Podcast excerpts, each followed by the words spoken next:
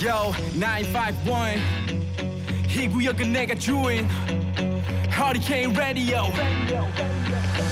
Yup. 여러분 안녕하십니까? 허리케인 라디오 앵커 DJ 앵디 최강일구입니다. 이해가 잘 가십니까? 안 가십니까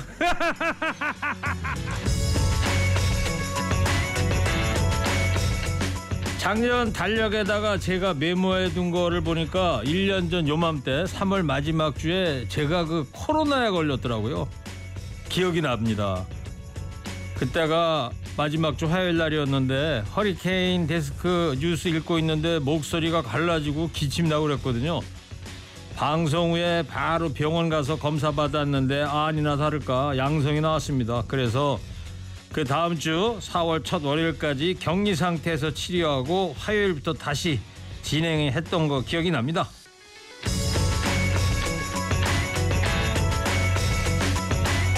시간이 참 빨리도 가죠. 벌써 1년이 지난 겁니다. 그리고 벌써 2023년 3월도 마지막 날이네요. 2023년 이 해도 참 빨리 가죠. 약간 결은 다릅니다만 작금에 우리나라에서 벌어지고 있는 수많은 일들 가운데 이해가 안 되는 게 많다고 하는 분들도 많습니다. 2023년 개면년 이해가 잘 가긴 하지만 이해가 안 가는 일도 많은 나라 바로 우리나라입니다. 이해가 잘 가십니까? 안 가십니까? 3월 31일 금요일 시동 거셨습니까? 좋은 음악 꼬랄 뉴스 연중 무휴 할캔 라디오 출격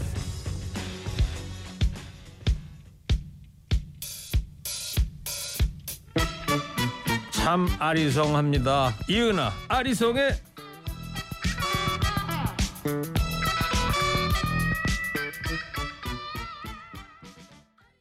이은아의 아리송에 들었습니다. 이해가 안 가요. 190 가르쳐 주시고 아시면 혼 좀 내주세요. 아, 이런 걸 제가 읽어야 되겠으나 이 시대의 진정한 예? 최강 19님 오늘도 허리케인과 강력한 청동 언월도를 휘둘러 주세요. 청령 언월도. 예. 그 반달처럼 생긴 청령 언월도. 그 관우가 삼국지에 쓰는 거 아닙니까? 여기 없어요. 청령 언월도. 예. 알겠어요. 뭔 말씀인지. 반나절 후회 없이 3월의 마지막을 보냈으면 합니다. 최강 일구님 4월에 새 희망을 안고 출첵합니다. 청년 190 날씨가 해도 너무하네요. 이렇게 좋아도 되는 건가요?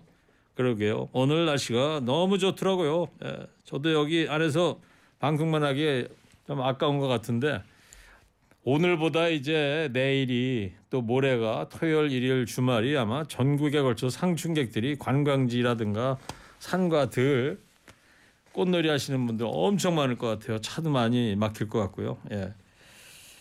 제가 오프닝에서 말씀드렸는데 3월 작년 3월 마지막 주에 써 있더라고요.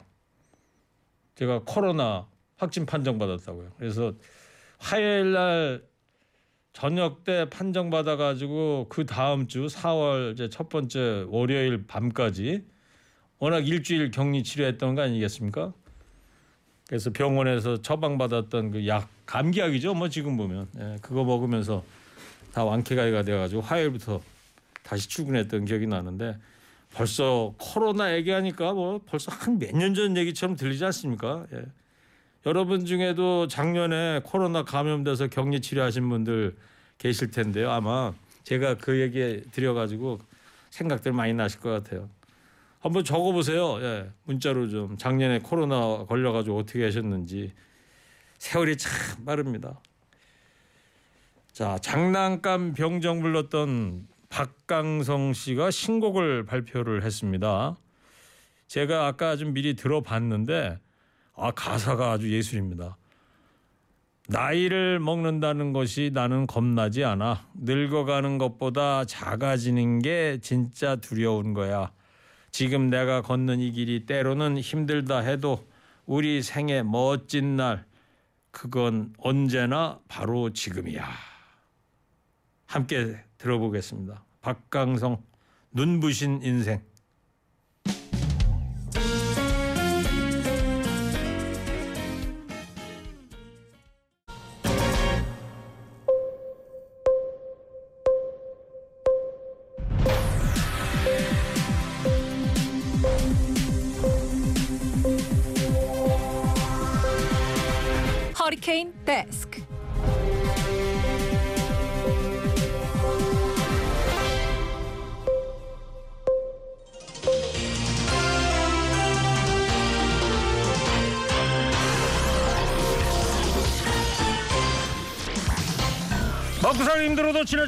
세상 소식 전해드립니다. 하리케인 데스크.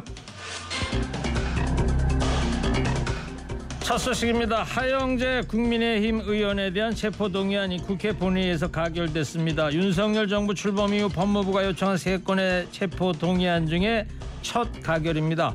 정치자금법 위반 등의 혐의로 구속영장이 청구된 하 의원의 체포동의안은 제적위원 299명 가운데 281명이 표결에 참여해서 천상 160표, 반대 99표, 기권 22표로 통과됐습니다. 하 의원은 지난해 6월 지방선거에서 경남 도의원 예비 후보로부터 공천을 도와주는 대가로 수천만 원의 금품을 수수한 혐의 받고 있습니다. 앞서 더불어민주당 노웅래 의원 이재명 대표의 체포 동의안은 민주당의 반대로 부결됐죠. 이번 표결에선 민주당 의원 상당수가 여당 의원 체포안에는 찬성한 것으로 보이죠. 이러한 국회의 이중잣대 논란, 이른바 내로남불 아닙니까? 이러니까 국민이 정치를 불신하죠. 국민의 해철이 맞아야 합니다.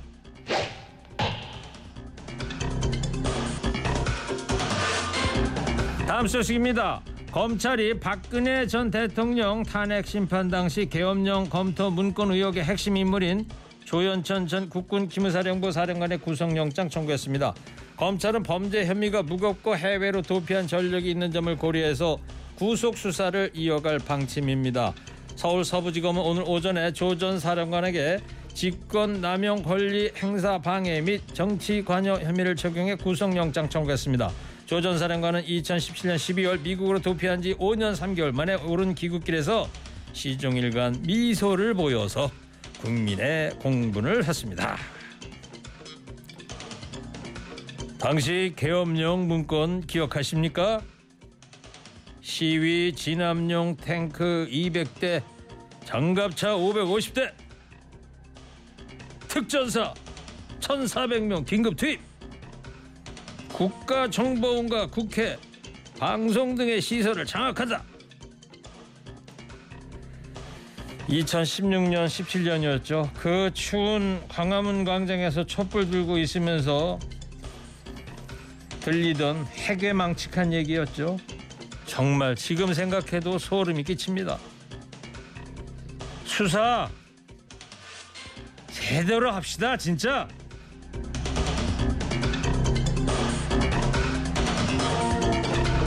다음 소식입니다. 검찰이 대장동 50억 클럽 이른바 박영수 전 국정농단 사건에 대해 재수사에 나섰습니다. 결국 국회가 50억 클럽 특검법을 법제사법위원회 상정에 합의하자 검찰이 수사에 속도를 내는 모양새입니다.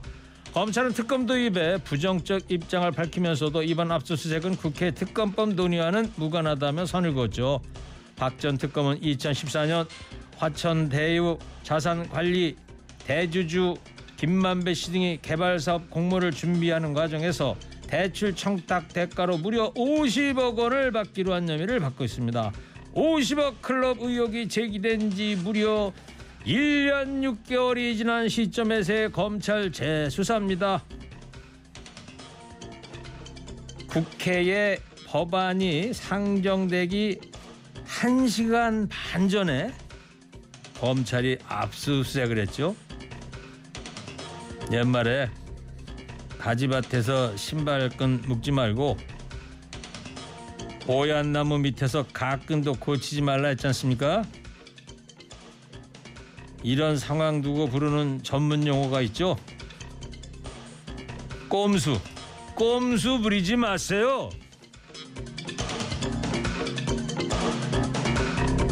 다음 소식입니다. 앞으로 50년 뒤 월 소득의 42%가량을 국민연금으로 내야 한다는 전망이 나왔습니다. 현행 보험료율인 부가 방식 이용률을 계산한 결과입니다. 결국 현행 구조가 유지된다면 연기금은 오는 2055년에 소진될 것이라는 분석인데요. 이를 예측한 2018년 4차 재정 추계 당시보다도 기금 소진이 2년이나 더 앞당겨졌다고 합니다. 재정 추계위원회는 우리 사회 저출산의 시기가 그만큼 더 빨라졌다는 걸 의미하는 것으로 분석했습니다. 국민연금 고갈 문제가 부각되면서 미래 세대들의 불안감은 그만큼 가중되고 있습니다. 40년 이상의 역사를 갖고 있는 우리 국민연금 저출산 초고령 사회 언제적 이야기입니까? 지난해 운용 손실만 80조 원 2008년 IMF 때도 4천억도 안 되잖아요. 국민 불안감 조성하지 말고 아 제발 운영이나 제대로 해 주세요. 마지막 소식입니다. 미국 뉴욕 대배심이 도널드 트럼프 전 미 대통령에 대한 기소를 결정했습니다. 미국의 전 현직 대통령으로서는 처음 있는 일인데요. 사건이 불거진 건 포르노 배우 스토미 데니얼스가 지난 2016년 대선 앞두고 자신에게 입막음용으로 금품을 건넸다고 주장하면서부터입니다. 입막음용으로 돈을 건넨 것 자체는 미국 형법에 위배되지 않지만 미 법조계에서는 트럼프 전 대통령의 업무상 문서 위조 혐의 등의 방점을 두고 조사하고 있는 것으로 알려졌습니다. 뉴욕에서는 업무상 위조 혐의가 경범죄여서 결국 선거법으로 사건을 키울 수 있다는 전망이 나오지만 기소나 대선 출마에는 영향을 미치지 않을 것이라는 전망이 지배적입니다. 또 나올 수 있다는 얘기죠. 미 대선을 앞두고 벌써부터 본격적인 흑막 경쟁이 시작됐습니다. 우리는요 이런 정치 배우지 말자고요. 대신에 얼마 남지 않은 방미 일정에서 외교 선전을 기대해 보겠습니다.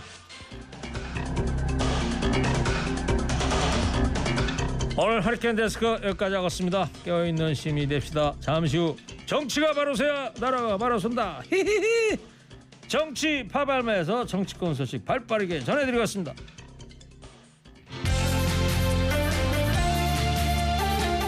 대표 영업사원 윤석열 대통령 조태용 신임 국가안보실장 허리케인 라디오도 응원곡 한 곡 선물하겠습니다. 나태주 힘내라 대한민국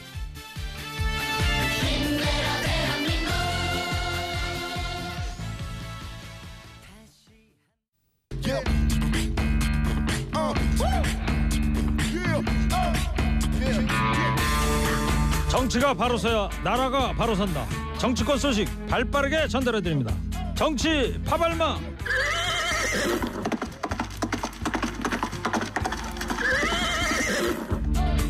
네, 금요일 날 정치 파발마 열심히 달려보도록 하겠습니다. 두 분 정치 파발마 소개합니다. 먼저 평동교의 기다리 아저씨 기다리 미스터 송입니다. 송국감 평론가입니다. 어서 오시고요. 예 안녕하세요 반갑습니다. 두 번째 정치 파발마입니다. 멀리 바이든 대통령의 미국 델라웨어 대학의 후배 Thank you very much. Thank, thank you you. very much 정치연구소 민의 김관옥 소장입니다. 어서 오십시오. 네, 안녕하세요. 네. 자 매주 이 바이든 대통령 인사를 다 허리케인 라디오에서 들을 수 있어가지고 다 김관옥 소장 덕분인 것 같습니다. 자 청취자 여러분께 오늘 질문 좀 드릴게요. 후쿠시마 오염수 방류 계획에 윤석열 대통령이 한국 국민의 이해를 구해 나가겠다라고 말했다는 일본 언론 보도 때문에 나라가 시끄럽습니다. 사실인지도 논란이지만 우리 정부의 대응 수위가 적절한지도 논란이고요. 정치 여러분들 우리 정부가 일본에 대해서 어떤 행동을 취해야 한다고 생각하시는지요? 자유롭게 여러분의 생각 보내주시기 바랍니다. 나중에 두 분 추첨해서 작은 선물도 보내드리도록 하겠습니다. 자, 두 분께 이제 한번 시작을 해볼게요. 어제 일본 언론이 윤 대통령의 일본 후쿠시마 오염수 방류 계획에 시간이 걸리더라도 한국 국민 이해를 구해 나가겠다 이런 발언했다고 보도를 해서 시끄러운데 교도통신이잖아요, 송평라님. 자, 이 내용 좀 정리 좀 먼저 좀 해주세요. 일단 윤석열 대통령이 일본에 다녀, 다녀온 지 2주가 됐습니다. 2주 만에 보도가 나온 건데 어, 그때 윤석열 대통령이 갔을 때 그 일한 이원 연맹이 바, 회장, 회장이 바뀌었어요. 그래서 회장이 바뀌어서 그쪽과 그 접견을 했는데 그 자리에서 어, 그 윤석열 대통령이 어, 일본의 오염수 방출 문제에 대해서 방류 문제에 대해서 자세히 설명을 해달라고 이렇게 요구를 하고 네. 그다음에 설명을 듣고 나서 어, 시간이 걸리더라도 한국 국민의 이해를 구해 나가겠다 이렇게 말했다는 거예요. 네, 교도통신이 이렇게 보도를 교도통신 한 그렇게 거예요. 보도를 했죠. 그런데 교도통신의 취재원이 누구냐면은 그 한일 관계에 정통한 관계자입니다. 그러니까 그 기자가 그 자리에 있었던 게 아니에요. 있었던 것이 아니고 또 어, 마지막에 뭐라고 썼냐면은 이 지금 그 러시아와 중국이 상당히 이 문제에 대해서 부정적이고 태평양 국가들도 여기에 대해서 그 강한 입장인데 이웃 나라인 한국이 이해를 해주면은 상당히 도움이 될 거다 이런 논평을 끝에 썼거든요. 네. 그렇기 때문에 2주 후에 이런 기사가 나온 것이 과연 그 자리에서 그런 말이 나왔던가 이 부분에 대해서 좀 부정적인 시각이 많죠. 교도통신 기자한테 뭐 이렇게 얘기를 해주지 않았을까요? 참석자 중에? 저는 루카가 후쿠시로 전 네. 일한 의원 연맹 회장일 가능성이 높다고 보는 것이 네, 이 후- 루카가 의원의 지역구가 후쿠시마와 가까이 있어요. 그래요. 후쿠시마가 가까이 있기 때문에 본인의 지역구에서 수산물을 또 그 한국으로 팔아야 되기 때문에 일단은 방류수 문제나 수산물을 한국에 수출하는 문제에 대해서 네. 아주 적극적으로 이야기했을 수가 있죠. 그래요. 자, 우리 입장은 좀 이따 더 살펴보는 거고 김관욱 소장님, 네. 그 이거 말고 말이에요. 앞서서 일본 마이니치 신문에서도 누카카 전 회장이 후쿠시마 인근 멍게 수입 요 재개를 윤 대통령한테 요청했다 보도해서 논란인데 요것도 한번 좀 어떤 내용이었죠? 그러니까 이 얘기가 사실 처음 나온 게 아니에요 어제 이게 어, 순방 때부터 사실은 어, 오염수의 어떤 방출에 대해서 협조를 요청한다는 그런 얘기들이 나온 적이 있거든요. 그러니까 이제 대통령실이 뭐라 그랬냐면 독도하고 위안부 얘기는 의제가 아니었고 어, 지금 후쿠시마 원전 오염수 방류 문제는 어, 공개할 수 없다. 이렇게 얘기가 나왔던 겁니다. 그러니까 뭔가가 있는 것 같은 느낌을 국민들이 갖게 했는데 갑자기 이 얘기가 보다 더 구체적으로 나온 거예요. 네. 그런데 지금 말- 앵커 말씀하신 대로 어, 먼게 얘기는 그 전부터 나온 거거든요. 그러니까 어, 이 사람이 마이니치의 이제 신문을 통해서 어, 자기 지역구에 있는 그 멍게라든가 이게 이제 한국에 수출을 했던 모양이에요. 이 수산물을. 근데 이게 이제 후쿠시마 원전이 폭파 이제 그렇게 되면서 사실상 이제 수출이 금지가 되고. 되고 어, 자기의 지역구민들이 상당히 이제 타격을 받으니까 이걸 열어달라. 뭐 이걸 요청을 했을 것 같습니다. 그러니까 이게 17일 날 어, 윤 대통령이 일본 국내 인사들과의 어떤 모임이 있었던 것 같아요. 거기 보면은 뉴스화면에 나오는 장면이 그거 아닙니까? 스가 전 관방장관 그렇죠. 전 총리 그 사람들하고 이렇게 몇 명이 이렇게 앉아 있던 그 장면을 얘기하는 거 아니겠어요? 그렇죠. 그런데 그- 그러니까 요 자리에서 오간 발언의 사실 여부가 계속 논란인데 그러니까 윤 대통령이 무슨 얘기를 했는지 모르겠지만 저는 이 양반이 그 요청을 했을 가능성이 있어요. 그러니까 왜 그러냐면 국회의원들은 자기 지역 구민들에게 잘 보이기 위해서 선거를 위해서 되든 안 되든 그냥 자기가 뭔가 요구했다는 기록을 남기기 위해서라도 얘기를 하거든요. 그러니까 저는 거의 확실하게 얘기를 했을 거다라는 생각이고 이 부분이 지금 어, 대통령실에서도 명확하게 얘기를 못 하고 있거든요. 그냥 그쪽에서 언론 플레이다라고만 해요. 그런데 이렇게 되면은 한국 대통령을 갖고서 농락하는 건데 이, 정, 이 정도 되면 그러면 뭐 대사를 초치한다거나 강력하게 얘기해서 국민의 어, 언론 뭐 여론을 분열시키는 그런 어떤 언급을 하지 말게끔 해야 되는 것인데 지금 이거 대응하는 거 보면 그냥 언론 플레이다라고만 하고 있어요. 예. 그러니까 이런 것들이 이런 정도의 수위의 대응이 사실 국민들이 더 그 상황에서 믿게끔 하는 거 아닌가 이렇게 생각합니다. 아니 일본, 일본 정부의 입장이 나왔거나 아니면 그 참석자가 그런 말을 했으면은 당연히 일본 대사를 조치를 하고 하겠지만 일본 언론 보도예요. 일본 언론 보도를 가지고 일본 대사를 조치. 아니요 여기에 이제 그러니까 전 김관옥 소장 얘기는 그 누카가 그렇죠. 전 회장이 이 아마 얘기했을 것이다 이런 심정적인 예, 얘기를 하는데 송평론가님은 안 했을 거라고 보시는 거예요? 아니 그러니까는 그 설명을 좀 저 그러니까 해달라는 이야기는 했겠죠 윤석열 대통령이 왜 그러냐면 그 자리에 만나서 루카가 같은 경우에 자기 지역의 최대 현안이고 그리고 또 서가 요시히데 총리도 어 본인이 한일 일한 연맹 회장을 새로 만나 맡았으니까 이 문제를 좀- 송평론가님도 아마 그런 언급은 있었지 않겠느냐? 아니 그러니까 들긴 들었겠죠. 그 그렇게 그 일본 입장이 뭔지 방류수 그 방출 문제에 대해서 듣기는 네. 들었지만 이런 이야기를 뭐 장기적으로 뭐 시간이 걸리더라도 뭐 잘 해결하겠다 이런 말을 한 적이 뭐 없는 거. 이런 일본 언론에서는 이렇게 보도가 되고 있고 우리 대통령실에서는 어떤 입장인지 그걸 좀 정리를 한번 해볼까요? 대통령실은 지금 어제 뭐 관계자가 브리핑을 했습니다. 백그라운드 브리핑을 했는데 일본산 수산물 수입 관련해서는 국민의 건강과 안전이 최우선이라는 정부 입장이 변함이 없다 이렇게 네. 이야기를 했고 후쿠시마산 수산물이 국내로 들어올 일은 결코 없을 것이다 이렇게 밝혔는데 처음에 이 문제가 불거졌을 때도 지금 저 홍보가 제대로 안 돼서 그렇지 대통령실 입장이 나왔었어요. 뭐냐면 두 가지인데 하나는 그 후쿠시마 그, 그 방류수에 대해서 한국 전문가가 참여를 해서 같이 검증을 해야 되고 그다음에 대한민국 국민의 정세에 맞아야지 그것을 그 문제를 더 논의를 할 수 있다. 이 입장은 처음부터 계속 나왔던 거예요. 네. 자, 이 정진석 의원까지 이 대통령실을 이 옹호하는 이 입장을 내놨어요. 어떤 내용이죠? 정진석 의원은 아시다시피 이 기자 출신이죠. 네. 기자 출신은 우리 앵커께서도 기자 출신인데 석간이 무슨 말하면 다 받아서 넣은 거지 않습니까? 나중에 기사로 쓰기 위해서. 정진석 의원이 그 자리에 배석을 했는데 본인이 그 한일위원연맹 회장입니다. 본인이 다 받아 적었다는 거예요. 받아 적었는데 그런 말은 없었고 조금 전에 이야기했던 그 루카가 네. 그 후쿠시로 당시 이란 연맹 회장인데 당시에 워낙 자기 지역의 가- 현안을 너무 길게 이야기해서 음. 그것도 다 받아 적었다. 그런데 윤석열 대통령 거는 받아 적었는데 그런 말은 없었다는 거죠. 네, 그렇군요. 그렇다고 하면 자, 그렇지만 일본 언론에서 이제 보도가 나오는 거고 대통령실은 원칙적인 이야기를 하는 것 같아요. 후쿠시마산 수산물 들어올 일 없다. 어때요, 김관욱 선생님? 이 정도면은 대응이 대통령실에서 적절하다고 보십니까? 아니요, 굉장히 미흡하죠.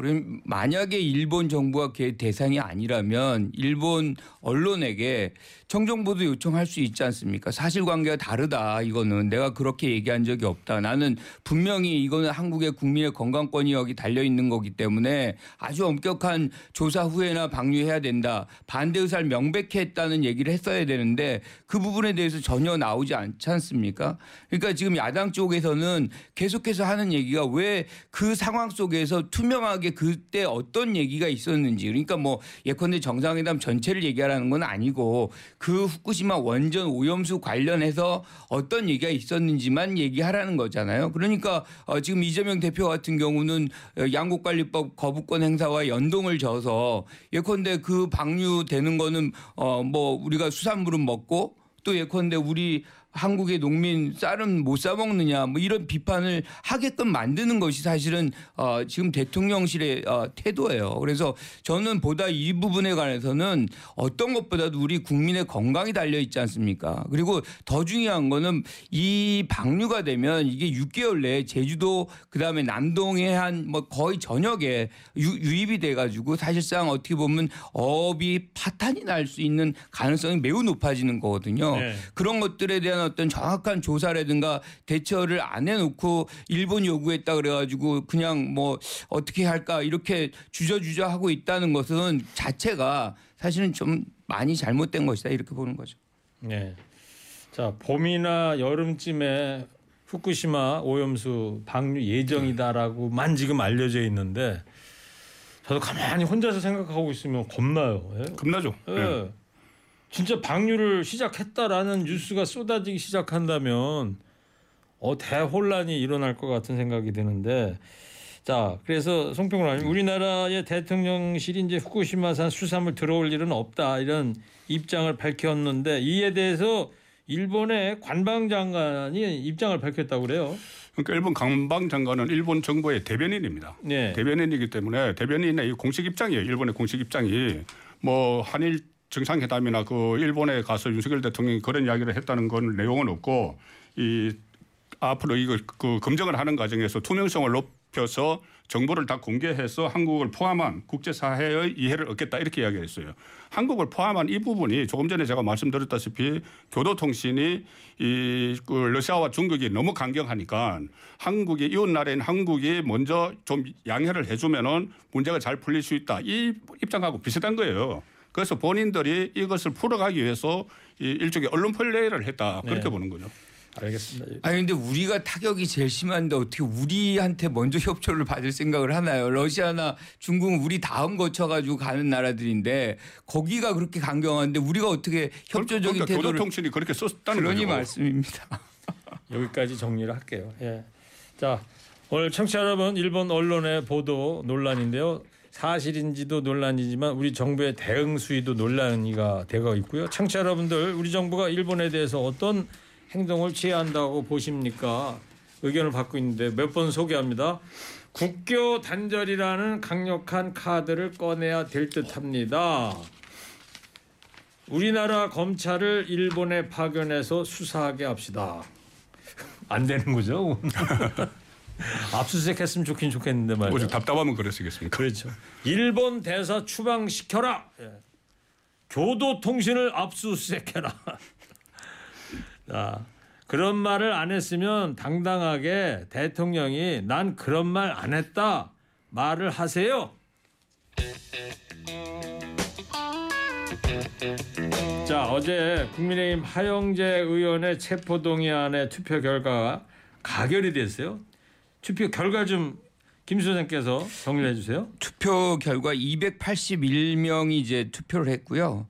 거기서 찬성이 160표, 반대가 99표, 예. 기권이 22표가 나왔습니다. 결과적으로 이제 찬성이 돼서 구속이 된 것입니다. 그렇죠. 근데 이 하 의원의 혐의는 공천을 대가로 해서 이제 금품을 수수한 것인데 7천만 원을 받았다는 그 경남 도의원 뭐 선거 과정에서 그렇죠. 거죠. 그래가지고 7천만 원을 받았다는 그 녹음 파일이 어 이제 그 물증으로 지금 제시가 네. 돼 있고 그뿐만 아니라 어 관련해서 이제 그 있었던 보좌관 브로커 뭐 등등의 사람들의 어떤 진술까지도 어 확보가 됐다. 예. 이게 이제 검찰의 주장인 것이고 이 부분에 대해서 상당수의 국회의원들이 사실상 어 뭐 인정을 했다. 뭐 이렇게 봐야 될 것 같습니다. 281명이 투표해서 찬성 160표다.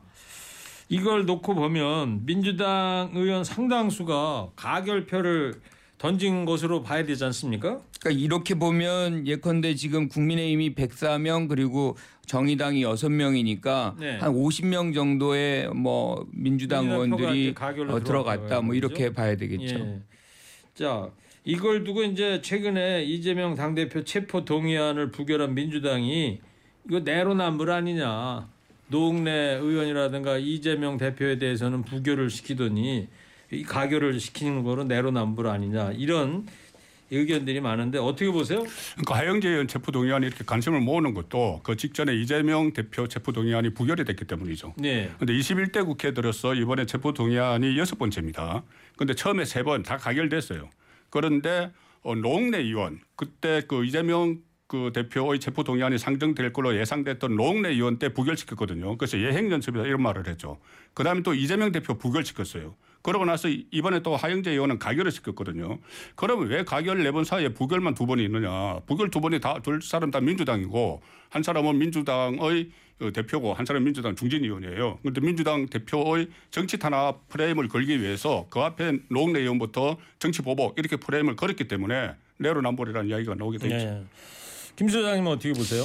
그거는 좀 뭔가를 이렇게 아, 공격하기 위한 그런 해석이 아닌가 저는 그렇게 생각이 듭니다. 그러니까 민주당 의원은 아, 의원들은 민주당 의원이 체포동의안을 받으면 무조건 부표를 던진다. 뭐 이런 얘기인데 사실은 바로 직전으로만 우리가 돌아가도 이상직 전 의원 같은 경우는 민주당 맞지 않습니까?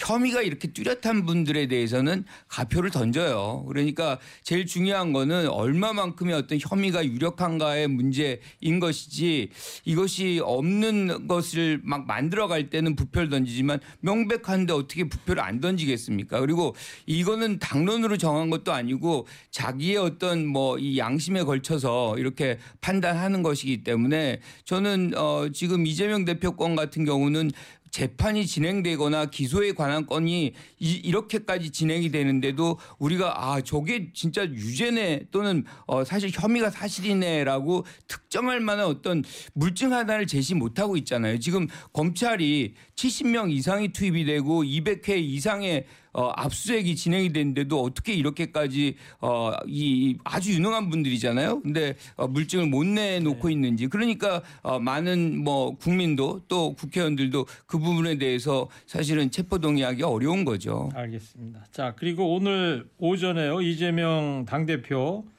또 유동규 전 성남도시개발공사 기획본부장이 법정에서 이제 직접 대면을 했는데 송평론가님 오늘 법정 대면에서 어떤 이야기가 나오고 왔는지 좀 알려진 게 좀 있습니까? 이 그래요. 지금 한 지금 계속 진행 중이죠. 예. 계속 진행 중인데 지금 기자들 밖에 나와 있는 얘기 나오는 네, 거 기자들은 아직 취재 중이고 예. 취재 중에서 한 두어 가지가 나왔습니다. 하나는 뭐냐면은 어, 고 김문기 씨의 수첩에 그 이재명 대표의 전화번호가 적혀 있는데 네. 그것은 어떻게 된 것이냐 하니까 이재명 대표 쪽 변호인은 아 그것은 그 김문기 씨의 취향이다. 음. 어, 본인이 성, 성남시장이었으니까 성남시장이 전화번호를 그냥 적어놓은 거다. 이거고 지금 가장 논란이 되는 것은 그 호주 뉴질랜드 가서 같이 사진 찍은 거 있죠. 골프 카트에서 예, 골프 뭐 카트 찍었다는 찍고 뭐 사진. 어떤 식당에서 마주쳐서 찍고 이렇게 했는데 거기에 대해서 또 그 질문을 하니까 검사가 질문을 하니까 그 이재명 대표 변호인은 아니 패키지 여행 가서 사진 찍은 걸 다 어떻게 기억을 하느냐 이렇게 했는데 그 패키지 여행이 아니죠.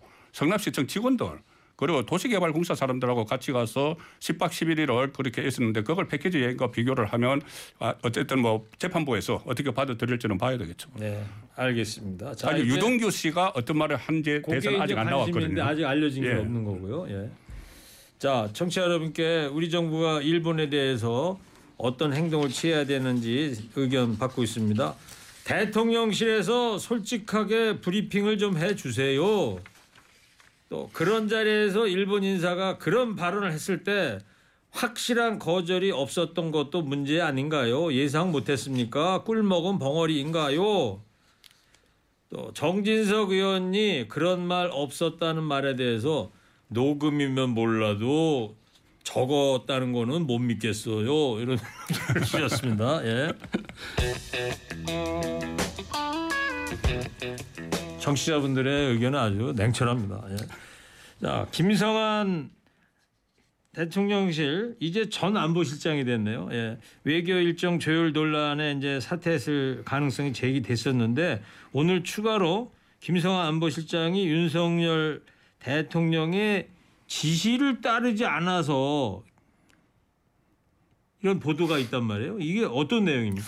지금 한 언론이 보도한 건데 예. 지- 지금 그 사태 내용 사태 이유에 대해서는 여러 가지 이유가 나옵니다. 이유가 나오는데 어쨌든 보고 누락인데 그 문화 행사 그 미국에서 질 바이든 여사가 블랙핑크, 블랙핑크와 레이디 가가. 레이디 가가 그 예. 질 바이든 여사가 적극적으로 요청을 했는데 그것을 집어넣자고. 예. 그런데 일곱 번이나 국가안보실에서 묵살을 했다는 건데. 그렇죠. 그 묵살을 했으면은 그 책임을 져야 되는데 원래는 책임을 어전 비서관 그리고 외교 비서관까지 지우려고 했어요. 네. 그런데 어전 비서관은 그 일본 가기 전에 적극적으로 사퇴를 해서 교체를 했는데 먼저 자, 자진 사퇴를 자진 했었고요. 사퇴했죠. 그런데 외교 이유는 비서- 모르는 거가 아직도요. 그때 그건?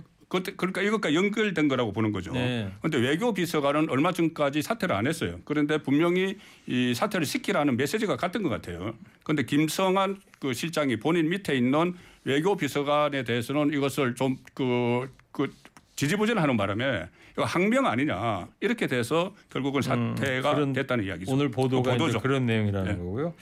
자, 이 잇따른 외교 라인 교체 이후 지금 뭐 방미회담에 G7의 회담이 계속 줄줄이 있는데 이 교체 이후 어떻게 보세요, 김관욱 소장님은? 그러니까 이제 보고 그 지금 누락 확실하게 알려진 건 없단 말이에요. 대통령에서 이래서 바꿨다 이런 그렇죠. 얘기는 안 하는 거니까. 그리고 오늘 또 나온 기사를 보면 어, 블랙핑크 뭐 이벤트는 없을 것이다. 뭐 이렇게 또 얘기를 해요. 그러니까 어, 그 과정 속에서 어떤 것이 결정이 됐는지 모르겠지만 어찌됐건 한 달 후에 어, 한미 정상회담 그것도 한 달도 안 남았어요. 예, 이제. 70주년 어, 동맹 70주년 기념이거든요. 어마어마한 큰 행사입니다. 그렇죠. 그런데 이렇게 어떻게 보면 전쟁 중에 장수를 교체하는 것인데 이게 왜 이 정도의 어떤 사안으로 이렇게 교체가 될 사안인지 왜냐하면 뭐 이거를 충분히 하고 나서 교체해도 충분하거든요.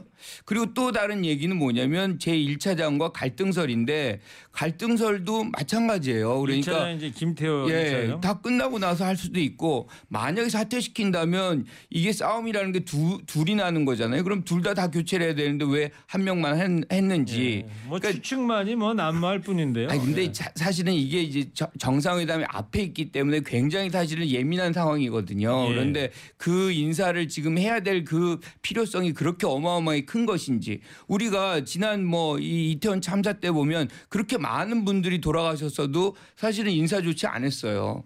그런데 이 장면에선 이렇게 빠르게 조치하는 이유가 뭐냐 이거죠. 이게 뭐냐? 김성한 전 안보실장 같은 경우에는 이번에 미국 국빈 방문 앞두고 미국까지 가서 그렇죠. 실무회담 조율을 하고 왔던 분 하고 아닙니까? 왔죠. 예. 예.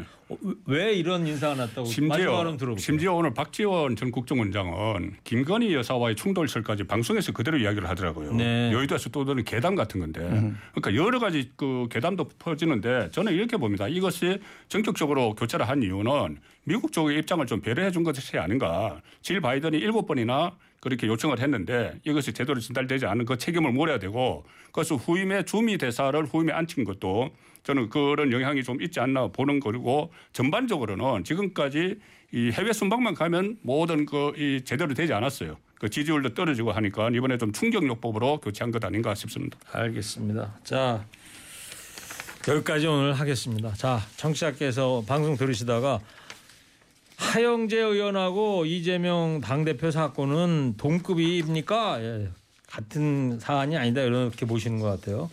또 다른 분은 저도 블랙핑크 좋아하지만 블랙핑크가 뭐라고 예. 자.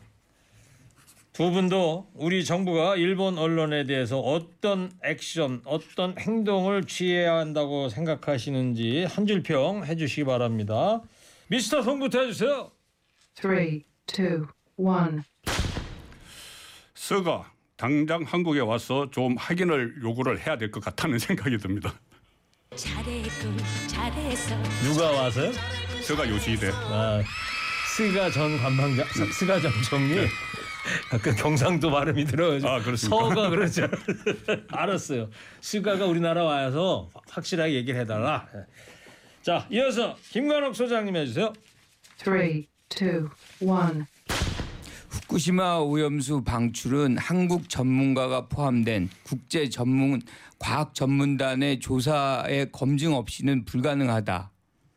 잘했군 잘했어 한줄 평을 가르달라고 그랬지 시를 써달라고 그랬더니 에세이를 쓰셨어. 너무 길어. 말씀 잘 들었습니다. 자, 정치 파발마 지금까지 송국관 평론가 김관옥 소장이었습니다. 다음 주 금요일 뵙겠습니다. 고맙습니다. 감사합니다. 감사합니다. 박미경, 넌 그렇게 살지 마. 누구 보고 하는 말인지는 모르겠고요. 자, 오늘 문자 참여해주신 분 중에 두 분 추첨했습니다. 6074 9391 두 분께 작은 선물 보내드리고요. 참여해주신 모든 청취자 여러분 감사합니다.